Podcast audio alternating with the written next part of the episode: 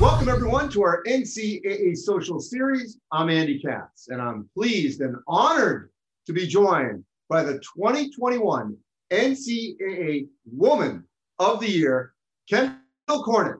She was an All American outfielder at Augustana University, for those that don't know, that is in South Dakota. And she now is in med school at Iowa. There's nothing that this woman cannot obtain in her life, in her career, because it's all out in front of her. Let's first go backwards here. Congratulations. Um, when you first heard the news that you were even nominated for this honor, what was your reaction? Oh gosh. Yeah, I think that was this summer and I I was just like, what what are you doing? And I think the conversation was with my assistant athletic director, Kim, and I was just like, are you sure you're like doing the right thing here? Um, but then it just was a moment of reflection, like, oh wow, like you can look back on the things that you've done, Kendall, and you can be proud of like where like how far you've come. Um, but yeah, just a little bit both, like what are you doing? And then like oh, maybe I did do something, I guess. so as you take that self-reflection, I want to get to softball here in a minute, and obviously what you're doing currently, but as you took stock in what you had accomplished, what stood out?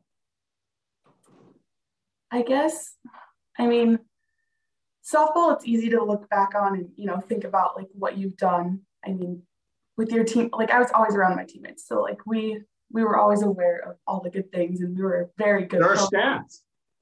What? Sorry. There are stats. So yes, exactly. Yeah. it's easy to keep track of, and you're, you're around those people all the time, so you're constantly talking. And just Augie has a good program to begin with, so you know it's going to be good. Um, but just those like things that aren't recorded all the time or aren't talked about all the time. Um, just the hours I spent in the hospital, the patients that I got to spend time with, and just try to make their hospital stay better. It's just like the impact, you know, that they had on me, but also I guess I made their week better and just kind of putting those moments into my head and just, I don't know, thinking about what it actually meant beyond just going there and doing the actions. So let's peel that back. What, what kind of impact did those patients have on you?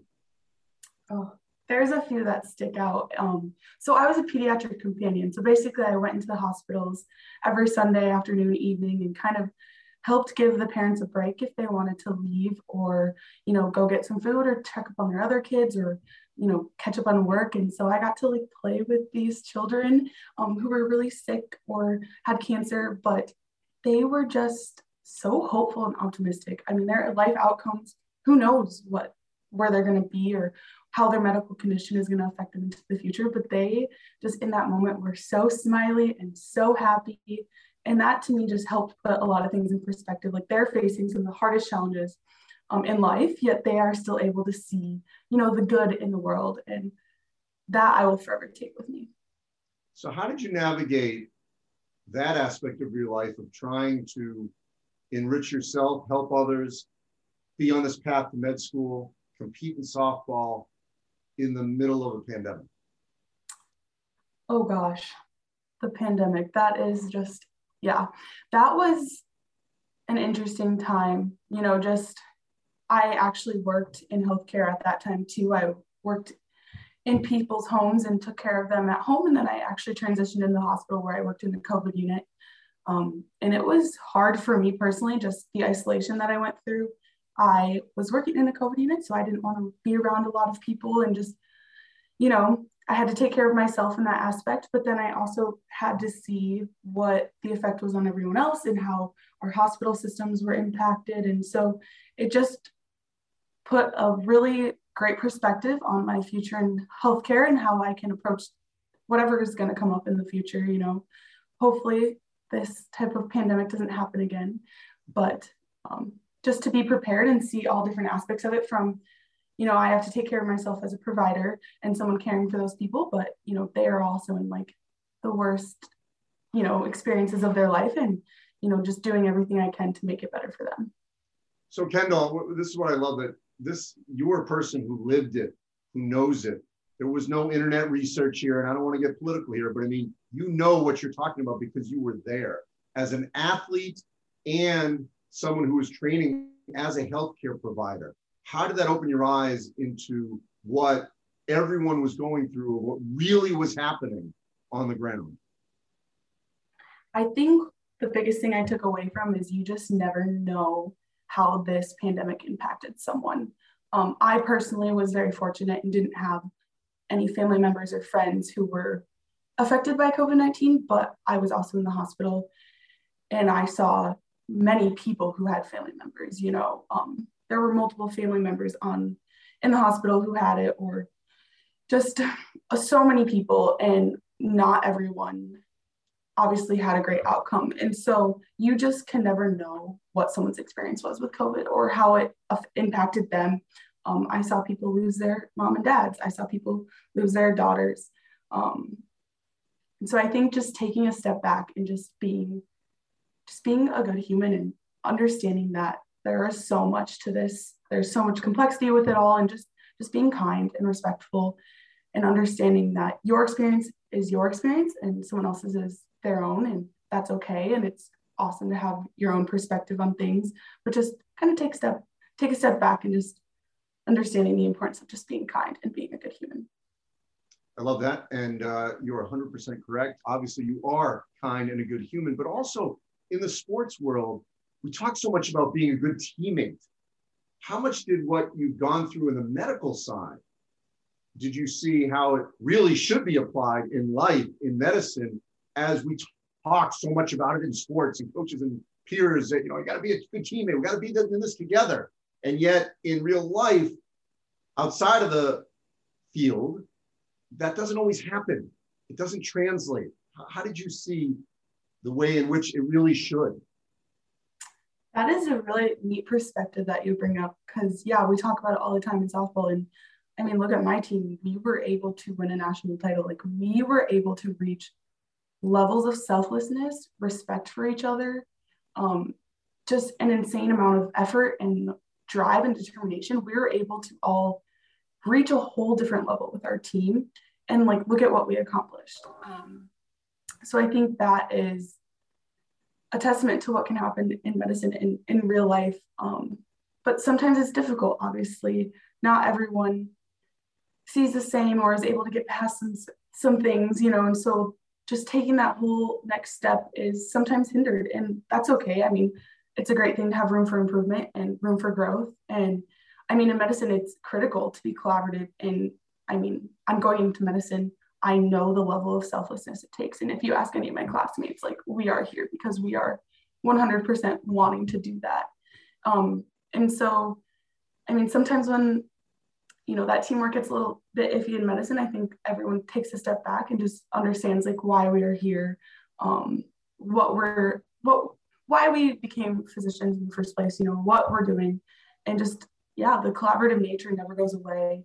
Um, having to put people first, um, whether you're patients or you're like teammates in the hospital, and just understanding that people are different and respecting other people's opinions and values, but also finding a way to overcome that and, you know, reach a common goal is just in, critical. So you wrote a letter to yourself as a softball player, uh, and clearly softball has put you in uh, tremendous positions um, that you're going to continue to excel in. Uh, if you could just share just what softball at the collegiate level meant to you. It meant so much. I never thought I would play college softball to begin with. Um, so I mean, the sport was just so fun. Like I, I don't know if I could swing a bat actually right now. I'm kind of out of shape, but I would do anything to just go swing and hit balls. So like, it was just so much fun. That is like the first thing I tell everyone but then also like the people it brought me. I would have never, I don't know, become the person who I am without, you know, my teammates. And I thought when I got to Augie that I was a good person, a good leader, a good teammate, a good cl- classmate, a good student. But like my teammates, you know, the people that were brought to Augie to play college softball with me really helped me see, you know, what I still needed to work on and grow. And they they just took me right with them. Um, that first year, I just I can name so many people who were just so open and like, hey, this is the way it is here. Like, this is our culture. Like, you're going to blend right in and you're going to, you know, rise to our expectations. And so, just, I think the people are just the biggest thing that softball has brought me, and the biggest thing I will tell people about participating in college sport.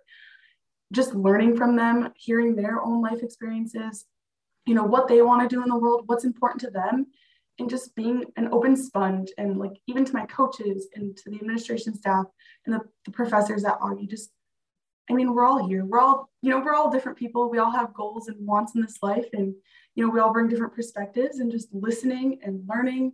That's like one of the best things about college softball. So Kendall, one of my pet peeves is when uh, Division One athlete, high profile, you know, if there's a perception, well, you know, they're Division One, they're high profile, they play in front of X amount of fans. It can't be the same as Division Two, you know, because you know we're on this stage.